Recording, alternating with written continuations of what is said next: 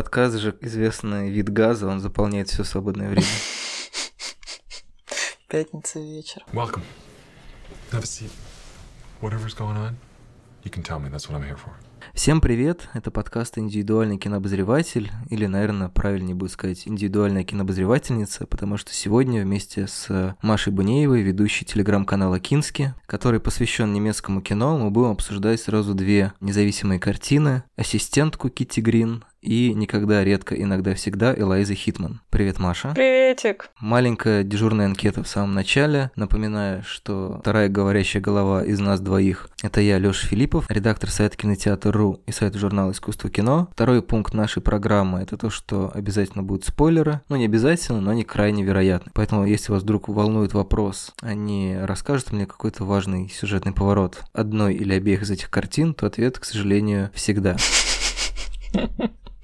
Что еще? Ну расскажи, почему два этих фильма вместе сегодня обсуждаются. Вот, я думал, что да, это выглядит немножко коварно и даже, может быть, лениво, что типа два фильма, снятых женщинами о жизни женщин в современном мире, ну как-то немножко лениво сбрасывать их в одну корзину. Скажем так, а, было бы обидно обе из них пропустить, но была велика вероятность, что так и произойдет. Ну, в смысле, не знаю, какой-то текучки, загруженности и так далее. Второй момент, у меня они, честно говоря, как-то идут немножко в паре, во многом из-за того, что они обе были показаны на Берлинале, потом они выходят в прокат с разницей там в неделю или чуть больше. В-третьих, глядя на эти картины, есть ощущение, что они обе были на фестивале Санденс, хотя это неправда. На Санденсе была только картина Хитман, а ассистентка просто выглядит как идеальный Sundance movie, что бы это ни значило хотя немножко, наверное, другие картины представляются как типичный Санденс, но тем не менее я бы не удивился, если бы она там была. Она была в Торонто, нет? До Берлина. Берлин не ее первый пункт насколько я помню. Ну, не суть. Я на MDB не вижу, чтобы там она участвовала в конкурсе. Она точно была где-то еще, да, может она быть, она была в Торонто. просто, но... да, в другом месте, а сюда прям удачно вписалась из-за политической подоплеки. Вот, ну мы можем тогда сразу взять продюсера за рога, так сказать. Мы будем обсуждать фильмы по очереди, несмотря на то, что у них есть какие-то переклички, наверное, мы будем в этом обсуждении их упоминать, но я предлагаю пойти, так сказать, по хронологии начать с ассистентки, которая уже идет в прокате, может быть, заканчивает идти в прокате. Я думаю, что про, в кавычках, политическую подоплеку мы сегодня будем много говорить, объяснять, что не все йогурты одинаковые, потому что мне кажется, что очень сильно на эти картины влияет некоторое предубеждение к тому, что засовывают еще одно гетто под названием «женское кино», чтобы это не значило. Ну, для тех, кто не смотрел, очень коротко, прям в формате твита, это картина про девушку, которую играет Джулия Гарнер. Она работает ассистенткой в продюсерской конторе. И в какой-то момент она понимает по разным знакам, что главный продюсер, судя по всему, вводит к себе в кабинет и в дорогие отели э, юных девушек и делает с ними что-то нехорошее. И она пытается как с этим разрулиться, ну и спойлер, ничего не особенно не получается. Может быть, начнем с какого-то момента узнавания, вот не знаю, тайна это или нет. Может, у тебя есть некоторый опыт работы в кинопроизводстве? Некоторый, да, это моя основная работа. Я ассистентка продюсера, да. Всем привет. Вот, собственно, ты практически угу. главная героиня этого фильма Джейн, но только, я надеюсь, не в таких чудовищных условиях все происходит. Нет, абсолютно. Я думала, кстати, что я поняла ее эмоцию после второго просмотра, очень близко к себе восприняла, но со мной действительно происходило подобное ощущение неприкаянности, что ли, когда ты абсолютно один э, в этой работе, ну, то есть ты очень одинок среди огромного количества мужчин, которые тебя не очень э, принимают. Но со мной это происходит не в офисе, потому что, в общем-то, в офисе я, слава богу, вот 5 на 2 не работаю. Она, по-моему, работает 24 на 7 в этом офисе. У меня это на съемочной площадке, но в принципе так было где-то первые полтора года, и вот только недавно я стала понимать, что я начинаю вливаться в среду. Без э, каких-то моральных, э, естественно, больших попущений. Нет, все нормально, просто я понимаю эту отчужденность человека, но, возможно, это истинно вот какая-то клерковская отчужденность. Или, может, это отчужденность э, молодой девушки в компании действительно взрослых мужчин. Потому что, что на съемочной площадке, что в этом офисе, компания стоит из взрослых мужчин мужчин, и ты в них вообще не вписываешься по первости. Или, как говорит артист Матвеев, красивых мужиков. Ну, не очень понятно, насколько они там красивы, потому что половину из них не показывают, и не показывают, собственно, главного продюсера. И, в общем, имен-то нет. То, что она Джейн, я так поняла, что это исключительно какое-то сценарное, чтобы как-то называть ее. Девушка, ассистентка Джейн и Джейн. Просто какое-то имя. Мне кажется, это не взаимоисключающие вещи, то, что ты перечислила, потому что и опыт какой-то, наверное, первой большой работы, судя по тому, что там говорится о стажировках, которые она проходила до этой работы, и одна из них была оплачиваемая, Мгм. и то, что она действительно окружена вот этими властными мужчинами. Там есть 50 оттенков властности. В одном кабинете с ней сидят два парня, вот в комментариях к анонсу этого выпуска написали, что вот вроде как они неплохие ребята, они дают ей какие-то советы, хотя, честно говоря, во время просмотра у меня было четкое ощущение, что это просто а, два каких-то э, малоприятных мудака, которые постоянно скидывают на нее разговоры с женой своего начальника, как-то неуместно ее троллят, э, не понимая ее растерянность и загруженность. Кидать в нем мусор, чтобы привлечь её внимание. Устраивает истерику из-за того, что она принесла им бутерброд с курицей, а не с индейкой. Ну, то есть, э, в целом, там есть э, вот этот элемент э, какого-то в целом ублюдочного отношения э, внутри какой-то... Ну, то есть, это прям вот э, иерархия as it is. Абсолютно чувствуется, что вот она, значит, а, не просто ассистентка и работница первого уровня, она прям как будто немножко человек первого уровня, потому что там ее без конца не замечают, когда она а, наводила порядок Мгм. в кабинке для переговоров, там она взяла круассан в рот, там, значит, взяла э, тарелку с мусором, просто два э, чувака стоят в проходе, и им даже никому в голову не приходит сделать шаг в сторону, чтобы она вышла. Ну да. То есть это такая миниатюра из серии «Люди ломятся в супермаркет», когда ты выходишь с пакетами, а вместо того, чтобы тебя выпустить, люди пытаются влезть, забывая священное правило. Сначала выпускаешь, потом Ну, заходишь. как в метро уж, что ты про супермаркет. в метро, да. Я просто давно не был в метро. Там все так по-прежнему. Да, из лифта ее не выпускают. Там же был этот камео вот этого, блин, актера, как его зовут, который играл во втором Фарго, во втором сезоне. Ну, я его так запомнила. Патрик Уилсон это Ну, был. наверное. Безликое имя, как и его лицо, но в целом я его узнала, и слава богу.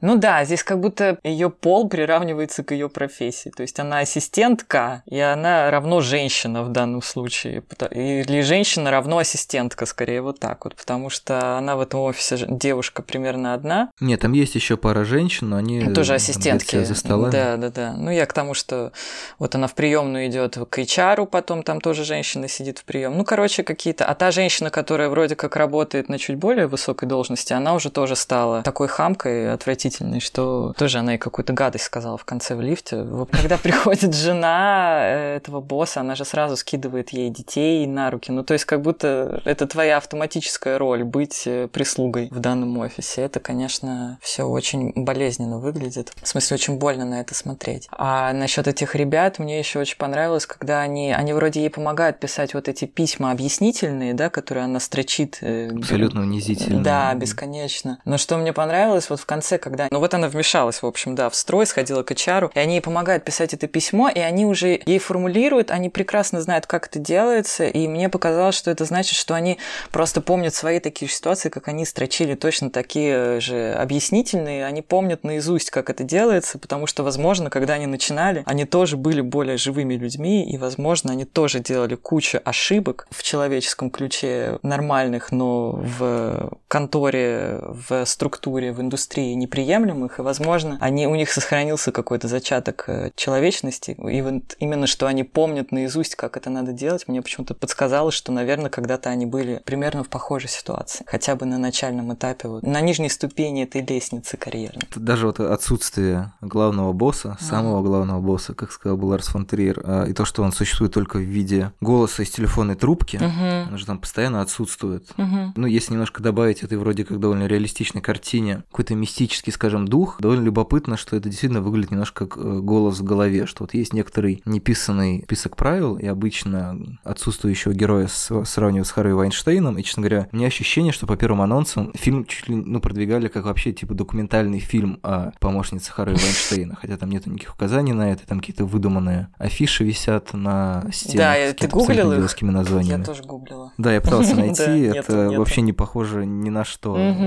А, Но он действительно присутствует в таком а, незримом духе, что ну, понятно, что любой начальник, ну, там, рыба гниет с головы и так далее, что он поддерживает какие-то определенные отношения, и видно, что там есть такой еще смурной дяденька, которому нужно было куда-то с ним ехать Угу, и да. он абсолютно несчастлив от этого. Видно, что там все оказываются вот в ситуациях, в которых им бы не хотелось оказаться, но тем не менее они как-то с этим мирятся, перекладывают это немножко друг на друга. Ну и такая картина Брейгеля «Большие рыбы поедают малых» получается. И мы можем, соответственно, таким образом додумать, что это не только проблема в там, одном конкретном человеке или в том, что вот эти ребята из офиса, они на самом деле утырки, а продюсер, он, не знаю, дьявол. О том, что, ну, вот какая-то такая система работы в киноиндустрии, она в целом подразумевается, что, типа, при достижении определенного статуса ты как бы не то чтобы можешь, а ты как будто бы должен себя так вести, что, не знаю, принуждать людей куда-то ехать, отрываться. То есть это обратная сторона фильмов про успешную карьеру. То есть вот если бы «Пегги к безумцах» была более неудачливая, скорее всего, вот примерно, ну, не то, что неудачливая, там, не знаю, ну, в общем, были другие у нее условия, другой характер, другой коллектив, что там многое повлияло, то, возможно, ее жизнь складывалась каким-то похожим образом. И, кстати, да, ее тоже начинает, скажем так, отравлять эта атмосфера, потому что она начинает срываться на водителя. То есть он говорит, мне не важно, мне не важно, не говори мне то, почему ты, где ты, где ты там встал, не встал, просто скажи мне, что ты ждешь босса и все. Ну, то есть это микросрыв, это микроагрессия, но она не может не перехватить, потому что она весь день выслушивает эти микроагрессивные выпады и колки в свой адрес, и, в общем, она не может оставаться в стороне. И это вот именно что зачатки чего-то очень страшного. И ты говоришь, что так происходит в киноиндустрии, это обратная сторона. В том-то и проблема, мне кажется, что, во-первых, клерковское существование — это просто не для людей, мне кажется, в принципе. Весь мой работ... опыт работы в офисе, он созвучен вот с этим настроением, то есть это пространство не для людей. Еще в «Матрице», мне кажется, об этом заикались. И поэтому тебе еще там реально тяжело, на тебя давит это все. Я тоже, когда смотрел первый раз, думаю, господи, ну надо уйти, надо уйти из этого офиса, надо уволиться сразу, а с другой стороны ты думаешь, а куда ты пойдешь? Абсолютно в любом офисе, скорее всего, тем более, если это большая компания, будет примерно так же. Ну, то есть это не специфика, скорее всего, даже киноиндустрии. Специфика, в принципе, такой какой-то работы в бизнесе в самом широком смысле этого слова. Вот. Вот, кстати, сцена, где она срывается на водителя, мне кажется, очень классная, потому что, мне кажется, вообще индустриальная такая отличительная черта, и, может быть, не, не только индустриальная, а в целом рабочая, то, Мгм. что э, на работе очень сложно отделить личное и профессиональное, скажем так. Все очень сильно радуют за то, чтобы быть профессионалами, что мы должны, там, не знаю, держаться нашего бусидо и вести себя like a профи, но по большому счету ей очень часто льют, во-первых, какую-то ненужную информацию, Мгм. Какая нафиг разница, какие там проблемы у жены ее начальника? По большому счету вообще он должен это разруливать, а не перекидывать на... То есть тут такой очень интересный, интересный сплав личного и рабочего. Крайняя форма, наверное, этого, это, не знаю, кумовство или введение родственников в какие-то высшие эшелоны своего предприятия или чем бы ты там ни занимался. А второе, то, что в той структуре, которую нам показывают, от тебя действительно как будто бы требует не быть человеком вообще. То есть ты должен выполнять определенную функцию. Взял телефон, ну как, не знаю, приложение для вызова такси. То Мгм. есть, и вот, типа, она должна как робот делать то, все, пятое, десятое. И вот есть вот этот э, большой завод, на котором люди должны выполнять какие-то свои функции и особенно не выпендриваться. Но при этом каким-то странным образом вот это вот человеческие черты, хорошие и плохие, ну, в фильме более, так как он, не знаю, трудно его как-то жанрово писать, я бы, наверное, сказал, что это производственный триллер, Мгм. супер некомфортный, и Кити Грин, очень интересная документалистка, достигает этого, ну, буквально какими-то бытовыми мелочами, таким немножко финчеровским освещением, как все эти лампы постепенно загораются, как она снимает чашку, потом берет другую чашку, хак, маг, связано с объятиями, с тем, чего в этом офисе, очевидно, не хватает. Какие-то маленькие вещи про других людей там вроде как узнаются, но самая главная вещь, которая узнается, это вот про главного продюсера и про его, не знаю, как назвать, интрижки, изнасилования, харасмент и так далее. То есть нам вроде как не говорят, что он делает. Классно, что мы видим ровно столько же, сколько видит девушка. При том, что она, походу, реально в этом офисе примерно постоянно, потому что она спрашивает у коллеги, как прошли выходные. Он говорит, ничего, а как у тебя? Она говорит, а я была здесь на выходных. Что? И при том, что она засветло, даже не засветло, она ночью выезжает в офис, ну, то есть, условно, часов в 6-7, да, утра, и она там до позднего вечера. То есть, она вроде как там постоянно, и она все равно не видит и не может сказать наверняка, что происходит в этом офисе. Все равно у тебя скрыта большая часть происходящего, и это очень, ну, тоже как-то некомфортно. Ну, там же много происходит с закрытыми дверями, Мгм, помимо мгм. обсуждений, каких-то бизнес-тайнс, там происходит и вот нечто еще. Мгм, мгм. Там еще любопытно же, что в какой-то момент, по-моему, кто-то из сотрудников, а не сам начальник, и говорит, что ты молодец, он тебя так воспитывает, э, а, Да. ну и как бы ты не, не в его вкусе. То есть, в общем-то, ее спасает просто то, что начальник любит другой типаж. И там, по-моему, на примере двух, что ли, девушек показывают примерно какой. Ну, типаж безликих, но очень симпатичных девушек. Понятно, что главная героиня еще выбрана была потому, что у ее внешность не очень типичная. У нее такой носик прямой, вообще она, она выглядит как эльф, но это не самая стандартная внешность. Ну и классно, с одной стороны, с другой стороны, ты понимаешь, что действительно ее, скорее всего, не выберут, потому что она другого типажа, и это ужасно. Ну и надо, наверное, сказать про то, что название такое еще крутое, нет? The Assistant, и то есть это такое бесполое, и это the, это как-то не до одного человека не сводит на, а это как-то округляет вообще, что это ассистенты, да, они все, и это бесполое слово, и Мгм. то, что это как бы ассистент, он и помощник, а помощник это без пяти минут соучастник, а соучастник это без пяти минут сообщник. Ну, то есть они все банально зла, я не знаю, как все это, какими еще словами накидать. Это ассистентство в принципе, это структура сама, название не конкретного человека, а самой структуры, самой индустрии, коллектива за закрытыми дверями.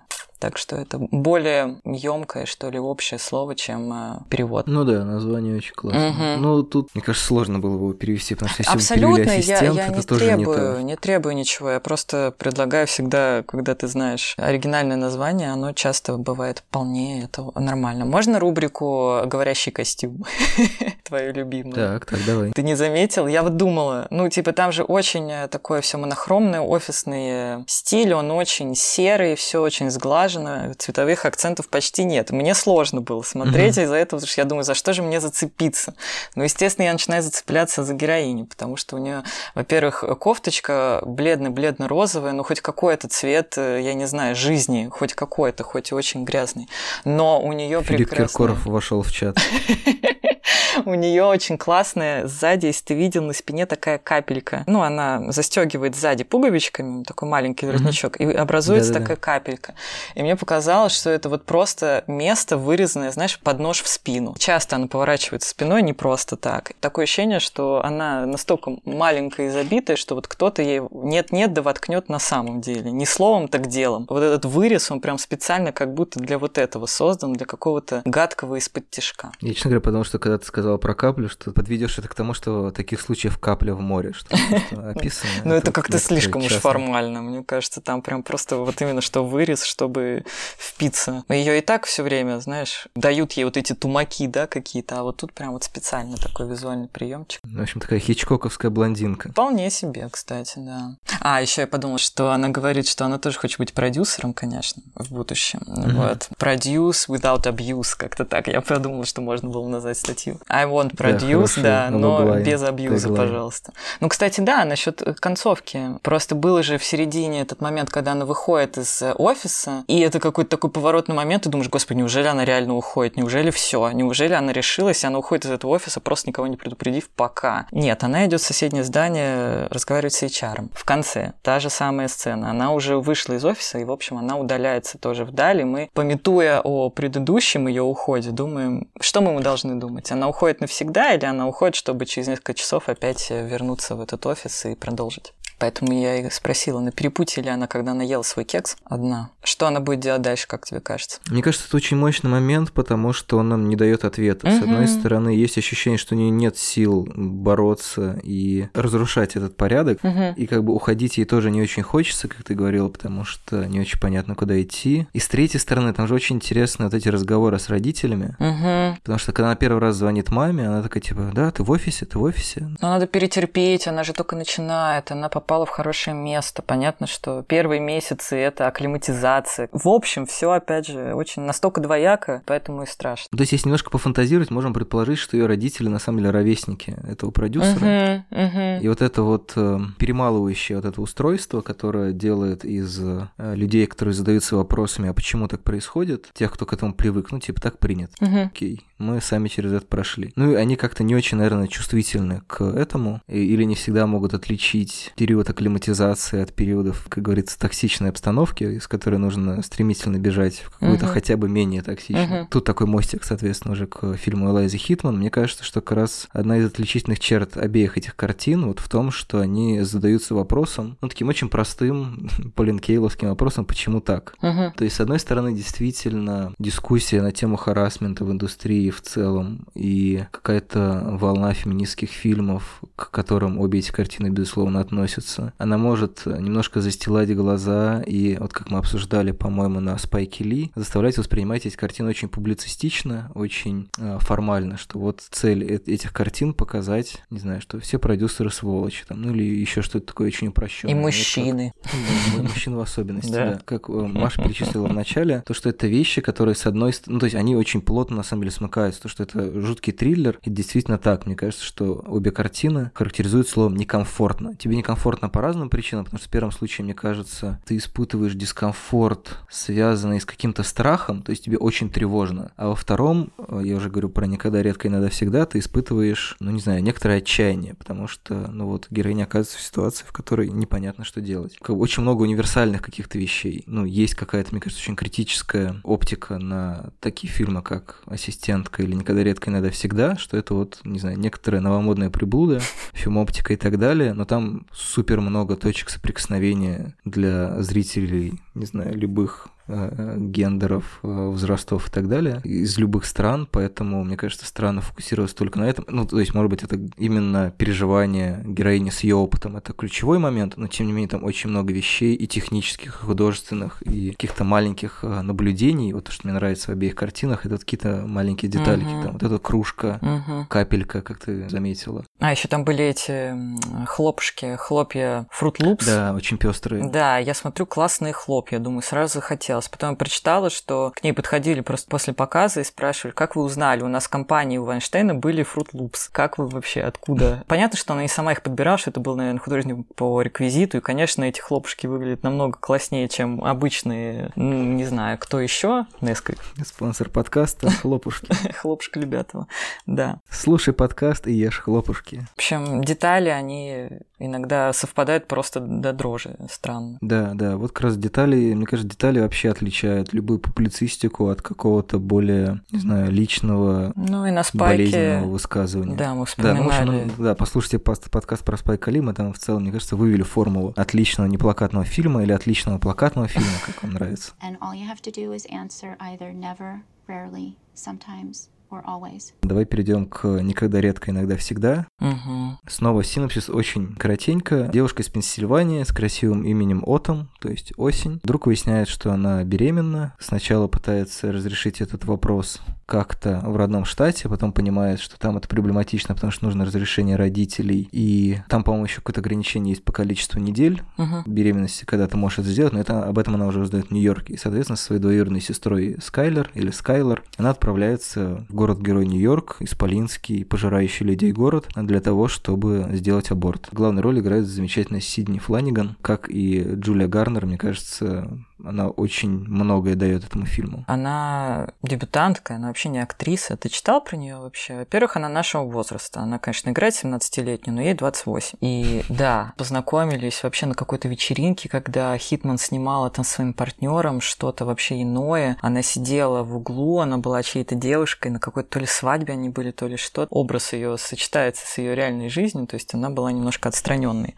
И они добавились друг другу на Фейсбуке, и вот когда они уже искали 10 примерно лет спустя актрису, она предложила ей. То есть она в 18 лет ней Ну, познакомилась? по ходу. Я тебе говорю, ей Ничего 28. себе. Да. 10 лет посла ее по Фейсбуку. Она следила, видимо, за ее какими-то музыкальными, да, проявлениями. Естественно, девушка очень сильно отпиралась и не хотела сниматься. Она говорит, у меня музыка, я вообще-то работаю в супермаркете, как и героиня, кстати. И, в общем, куда я пойду? Он говорит, да это на месяц всего. Я к тому же, что в фильме есть музыкальные вставки. Два раза Отом поет, и это вот моменты, когда она реально может высказаться, потому что в иных случаях из нее и слова не вытянешь. А в эти моменты, если прислушаться опять же к тексту, почитать э, в интернете про э, исполнителей, то можно понять, что это классический прием крик ее души. Ну и она классно поет. Первая сцена, где она поет на школьном празднике, не, не школьный праздник, как Ну, не знаю, шоу конкурс талантов, талантов, наверное, да, да. школьное. И там сначала, значит, развощеки мальчуганы поют песни о любви, И, честно говоря, ну, зная, что произойдет дальше, ты, конечно, жутко восхищаешься. Ну, в смысле, жутко, именно в смысле э, жутко. Не сильно восхищаешься, а тебе жутко Мгм, мгм. от того, что вот эта вся романтическая подоплека любви, романтическая подоплека подростковой любви, какой-то такой молодой, она в итоге вот выливается в очень неромантические и очень неприятные вещи. Ну, то есть, типа, одной рукой ты пишешь романтическую балладу, другой делаешь какую-то гадость, там, не знаю, девушке или Мгм. любому другому своему партнеру. И песня You Got the Power on Me, или Мгм, He Got да, the Power хи-хи, Me. мгм. Я сейчас не помню уже, кто исполнитель, мне очень нравится песня. Э, Там, по-моему, то ли квартет афроамериканцев ее поет. Exciters, как-то так они называются. Да, это афроамериканские прекрасные девушки из 60-х, по-моему. Тоже понравилось. А вторую песню ты послушал? Очень тоже Вторую, да, я, я нашел. А какая подоплека у этих песен? Не, не знаю насчет именно подоплеки, но где-то было написано, что писали авторы этих песен, они писали их тоже в подростковом возрасте, то есть они как-то созвучен крик души, каких-то референс-слов. Ну и, возможно, это о том, что история не меняется, потому что песни-то древние, а невысказанность остается. Его что-то только пропеть ее можно, проговорить все еще очень тяжело. Что там дальше? Ну, опять банальность зла и невысказанность, э, которая была в ассистентке, она здесь, э, можно сказать, визуализируется в чемодан, который девушки берут с собой. Почему-то людям, которым не нравится в фильмах, чудовищно бесит этот чемодан. Да? Что Ну, типа вот она с собой тащит вот свой опыт, и это принимает форму чемодана, Ну, а а еще ее зовут такого? Осень. И в, в кадре Я, кстати, вот не осень. понимаю, какой такой лобовой символизм в имени Осень, если честно. В смысле, тебе Почему ее так зовут? Что, ну, типа, это, окей, это говорящее имя, что оно значит? Почему именно это имя у главной героини? Ну, не знаю, там и антураж такой хмурый, осенний, и вообще какая-то осень жизни наступила, видимо, у нее период не самый удачный, если не всегда у нее такая жизнь. Типа сырость и одиночество, потому что листья облетели. Ну да, и плюс еще, опять же, очень хотелось, как всегда, мне зацепиться за шмотки. Она уносит очень много на себе одежды. У нее где-то по 4 слоя одежды минимум, а иногда Мгм. больше. И, в общем, это тоже. Ну, то есть она как закрыта, она как лук, который закрывается, Человек закрывается, закрывается. Да, да, да. Ну, то есть,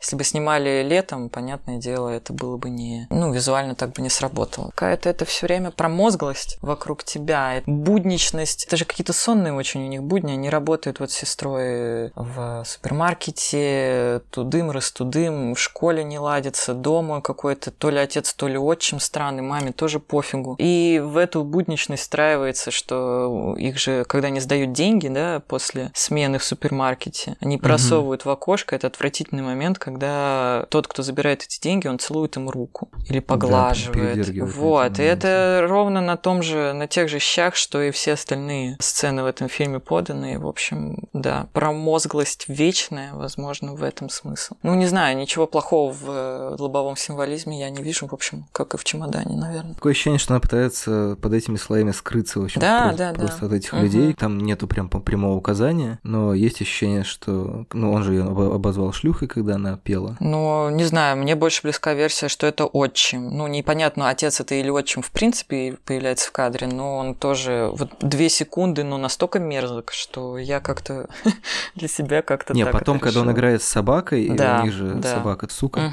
и он типа говорит, вот, там, ты шлюха, тебе же это нравится, и он как будто таким образом обращается к ней, но как будто бы это вызвано вот этим выкриком из зала. Мгм. Может быть, конечно, это никак не связано, я потом просто плеснула в лицо чуваку, который крикнул. Мгм. Понятно, что это и не важно. В том-то и страх, что все это настолько рассеяно в воздухе. И, В общем, ты можешь быть кто угодно вокруг тебя, и ты просто, возможно, никогда не сможешь об этом вслух сказать. Да, ну и как, ну, собственно, центральная сцена, в котором она проходит опросник уже в Нью-Йорке, у нее спрашивают, принуждали ли тебя когда-нибудь к сексу, Совершали насилие над тобой, да. да, ну, то есть... били ли тебя. Мгм. Кстати, насчет Билли, по-моему, как-то было неоднозначно, потому что, во-первых, да, опять я прочитала, что она сыграла эту сцену с первого дубля, они же снимали на пленку 16 миллиметров. У тебя не так много возможностей на дубле, и она просто сразу вообще сыграла, потому что ее попросили из своего какого-то опыта, исходя, какие-то эмоции вытащить. В общем, все круто получилось. Да, насчет насилия, ее тоже очень часто показывают со спины, когда она переодевается вот в этом супермаркете, когда она куда-то Мгм, идет мгм.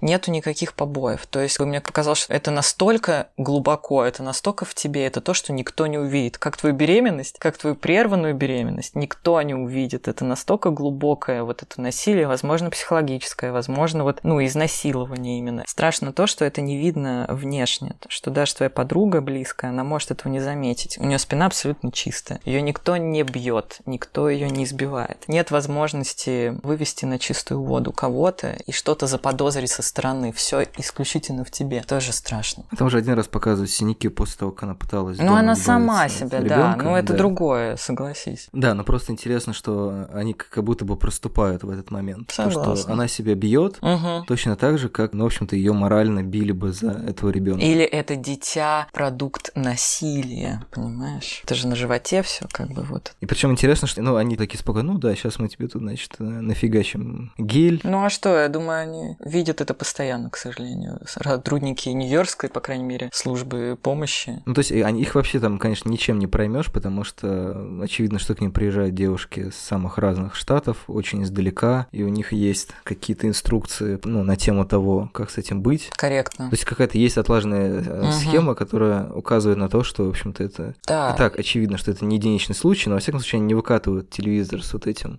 пожилым дяденькой из Было э, классно. фонда защиты жизни, или как это называется, и он такой типа, а вы знали, что эмбрионы уже все чувствуют и даже думают. Да-да-да. Там у них есть ногти, это убийство. Ну это ужасно, правда. Про видимые травмы, видимые ранения, там же довольно, мне кажется, интересная сцена, когда на самом начале делает себе пирсинг ноздри, как будто бы, ну, с одной стороны, она таким образом обозначает Изменения. Да, это как будто какая-то отметка. То есть мне кажется, что за пирсингом, особенно в подростковом возрасте, возможно, закреплена некоторая функция инициации, ну, чаще, судить, судить по нашей школе, Мгм. какой-то символический э, жест — это проколоть пупок. Мгм. Была одноклассница, которая проколола пупок и не, не смогла после этого заниматься физкультурой. Иу. Это не было прям каких-то таких а, мощных осложнений, но большие физические нагрузки были не рекомендованы. А здесь она себе, я не знаю, была ли снята эта сцена с одного дубля, и насколько там все это было по-настоящему, но она себе довольно бойко при помощи булавки протыкает ноздрю. Мгм. С этой пометкой некоторого нового статуса. То есть это немножко выглядит как билет компостировали раньше, что она типа себя отмечает. Как-то же надо показать. Это настолько новая информация, и она настолько, опять же, незаметна, что, да, видимо, она как-то это маркирует для себя хотя бы. А, блин, еще, если, если просто мы перечисляем сцены, моя любимая сцена, конечно, когда она проиграла в крестики нолики кури.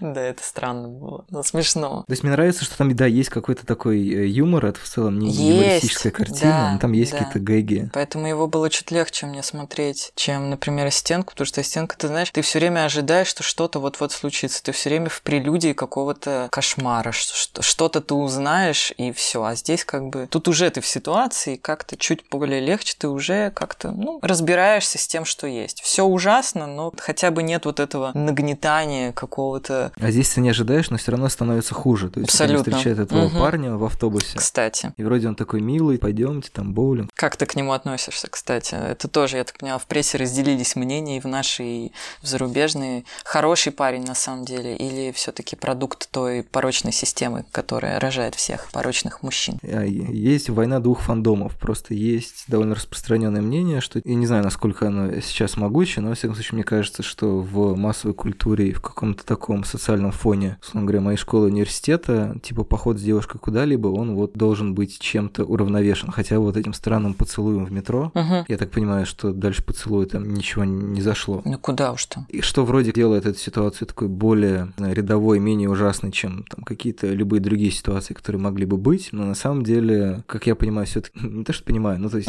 очевидно, что это ситуация, в которой она была вынуждена так Ну, э, опять же, да, система порочная изначально, да. Мы не знаем, условно говоря, если бы он не подозревал, что он за это что-то получит, сделал бы он то, что он сделал. Угу. С другой стороны, может быть, действительно он чувак на расслабоне, который подумал, да, почему бы не потратить 90 баксов на боулинг, не дать девушкам еще 60 баксов на Угу. 66-50, по-моему, на билеты обратно в их Пенсильванию, потом мы, может быть, немножко переписываемся, я такой добрый самаритянин и так далее. Но в целом я слышал, что так принято, и заодно, ну, наверное, срублю немножко украденных поцелуев, так сказать. Как бы не знаю, ну, мне кажется, все таки это не положительный персонаж, скажем так. Мгм. Он, наверное, не самый э, дьявольский из, возможно, показанных. Ну да, в вот целом- именно не явный дьявол. Возможно, он в том-то и дело, что проблема в том, что он не осознает, что он внутри какой-то порочной системы, внутри каких-то правда думаю, что это романтика. Может быть, да, Классно, ну мы потому что время. общество так думает, а надо менять какие-то фундаментальные установки, иначе может вырасти вот то, что в доме у Отом. Вон один мужик сидит жуткий. Да, его утром выгоняют на работу, он там сидит, что такой, бьет по стулу, там, по столу. Да. очень недовольный, ничего ему не хочет. Ну, то есть это люди, на самом деле. Я так понимаю, что и мама Отом, она, в общем-то, просто привыкла как-то существовать. Ну, конечно, они живут в провинции, вряд ли есть какая-то альтернатива. Нет каких-то, я не знаю, примеров особо, что ли. Я не говорю, что провинция глухая, просто это У нормальная них же, по-моему, еще много детей. То есть очевидно, что если А. вам, ну, наверное, тяжело воспитывать и тянуть всех этих детей, не рожайте.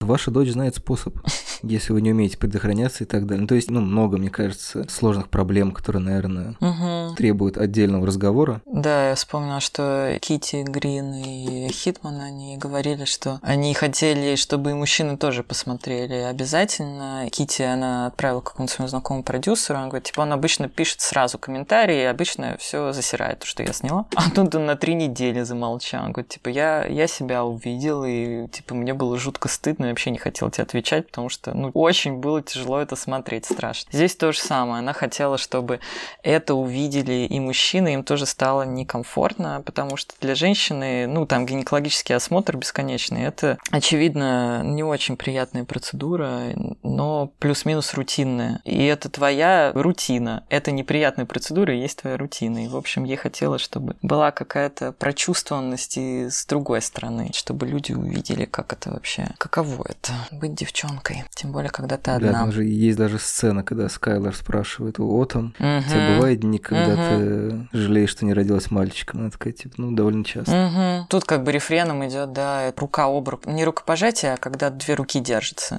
Два раза всего да, лишь да, за когда они фильм. поддерживают друг друга. Да, ну очень выразительно. Как раз-таки с работницей э, вот этой службы по абортам. Она с ней идет с ней, в общем, в операционную на первый этап процедуры, держит ее за руку. И когда э, в себя в жертву приносит э, сестра, Отом целуется с этим очаровательным парнем якобы за деньги, которые им даст, чтобы доехать до дома, она подкрадывается, так как это уже полу вообще фантазийная сцена, как она стоит сзади у этой колонны и берет за руку свою сестру, поддерживает, понимает, что в жертву ради нее был принесен этот, э, возможно, нежеланный поцелуй, тоже какие-то очень красивые. О поддержке. То есть понятно, что она все равно одна. В каждом кабинете она одна. Со своей беременностью она, в общем-то, одна. Но вот именно что поддержка вот таких людей, она может помочь справиться, хотя ты, в принципе, проходишь это все исключительно изолированно. Там, мне кажется, еще очень, конечно, мощная линия с тем, что она же очень быстро впряглась за Отом. Все, да, вот она каждую там вторую десятку убрала в карман. Да.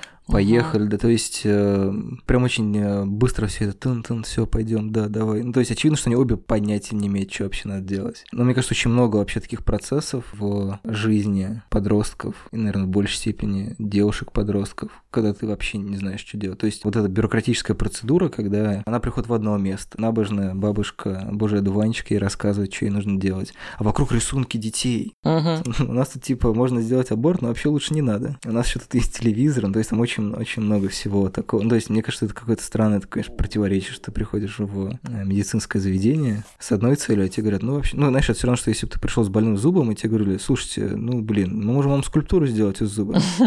Ну, кстати, я бы не Очень сказала, что первое заведение, оно медицинское, скорее всего, нет. Там же он как-то центр, что-то... Короче, не помню. Мне почему-то показалось, окей, что может это быть- не... может быть, я Может быть, путаю. я путаю, ладно, не суть. Ну, в общем, да, как-то, видимо, все это еще связано с некой провинциальностью этого места. Простите, что я на этом педалирую, но... И я, кстати, не поняла, они ошиблись или они специально сказали ей неправильный срок, потому что, простите, даже на УЗИ видно, что это ребенок не может быть. Какой они сказали там? Восьминедельный. 10 Там недель, уже по-моему. там уже вообще оформившийся ребенок. Я, конечно, не спец по УЗИ, но, блин, там видно, что уже серьезно все. То есть, по-моему, они соврали. Ну, мне кажется, специально, чтобы если бы она... Ну, не успела она бы пошла- просто. Мгм. Да, да, да, да. да. Это жесть, это жесть. Да, да, хорошо. Она проходит все ады канцелярии. Ну, как бы никто, мне кажется, не готов к этому говну, я к этому просто веду. Абсолютно, да, да. Это все откладывается, откладывается, это все так долго. Но конец, наверное, плюс-минус Там все-таки есть конец. Она наконец-то прикорнула в автобусе обратно. Во-первых, они нашли способ поехать обратно. И она как-то начала засыпать, мне показалось, что какой-то хороший знак, что она наконец-то расслабилась и успокоилась. И до этого еще была сцена, когда они едят булки в кафе, и, как я прочитала, это единственная импровизационная сцена в этом фильме. Говорят про жир, про жир в булках, очень смешно, которые они едят. И такой момент, и как будто если бы это была вот опять же какая-то образцовая картина агитирующая там за условные «мое тело, мое дело», то она бы сказала «спасибо тебе, сестра, ты вот мне так помогла». Она ничего не говорит, она вообще не говорит ни разу спасибо, ничего такого. Она просто на нее смотрит, и, в общем, это абсолютно достаточно. Понятно, что она, она начинает отмирать, она начинает шутить, в смысле, ну, раздупляться как-то. И в этом результат. И это круто, что нет вообще никаких вот этих... Ну, ты понял меня. Штамповок, да.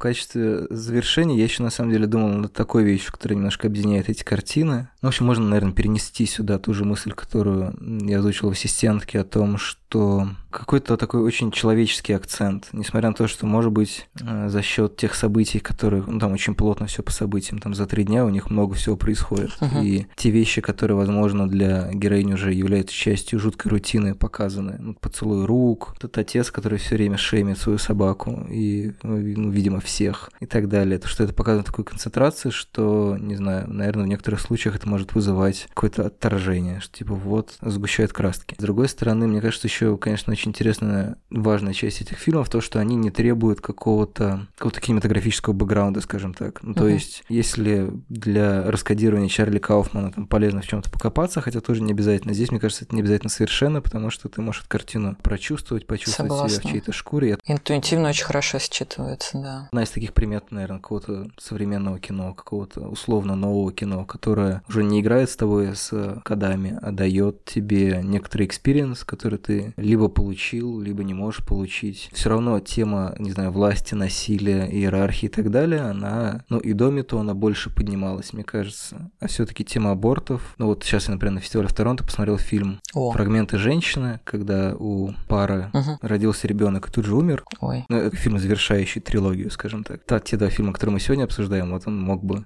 ее дополнить. М-м. Младенческая смертность и вообще тема Это американский какой-то... Да, но его снял А, Корнель Мундруцо. Точно, точно, sorry. Угу, Вот там Ванесса Кирби и Шайа Лабаф. точно. А, Я вот, честно говоря, в связи с «Никогда редко иногда всегда» пытался вспомнить еще какие-то фильмы. Ну, в целом, на самом деле, про подро- подростковую беременность и про аборт. Их, мне кажется, как будто бы не так много. Кроме Джуно. Поэтому все рецензии сравнивают фильм. Ну, наверное, с Джуно поменьше, хотя... Ну, неизбежно. Это после 4.3.2, это следующий, да, пункт. Ты про Да, это хотел сказать. С Мунжиу 4 месяца, 3 недели, 2 дня сравнивают всегда. Мгм. Ну, правда. А, я еще вспомнил, кстати, румынский фильм «Алисте» про девушку. Классный, мне понравился. Очень... На ММКФ показывали в том году. Да, Да, я да, да, рыдала. да. Вот она как раз, ну, мне кажется, очень близко в чем-то. Да, да. Там немножко другие условия. Я плохо помню, к сожалению. Но вообще, если надо смотреть что-то про мир врачей, то все, все к румынам. Еще есть хороший фильм, скорее всего, никто о нем не знает, и я поэтому скажу. И называется «24 недели», он немецкий.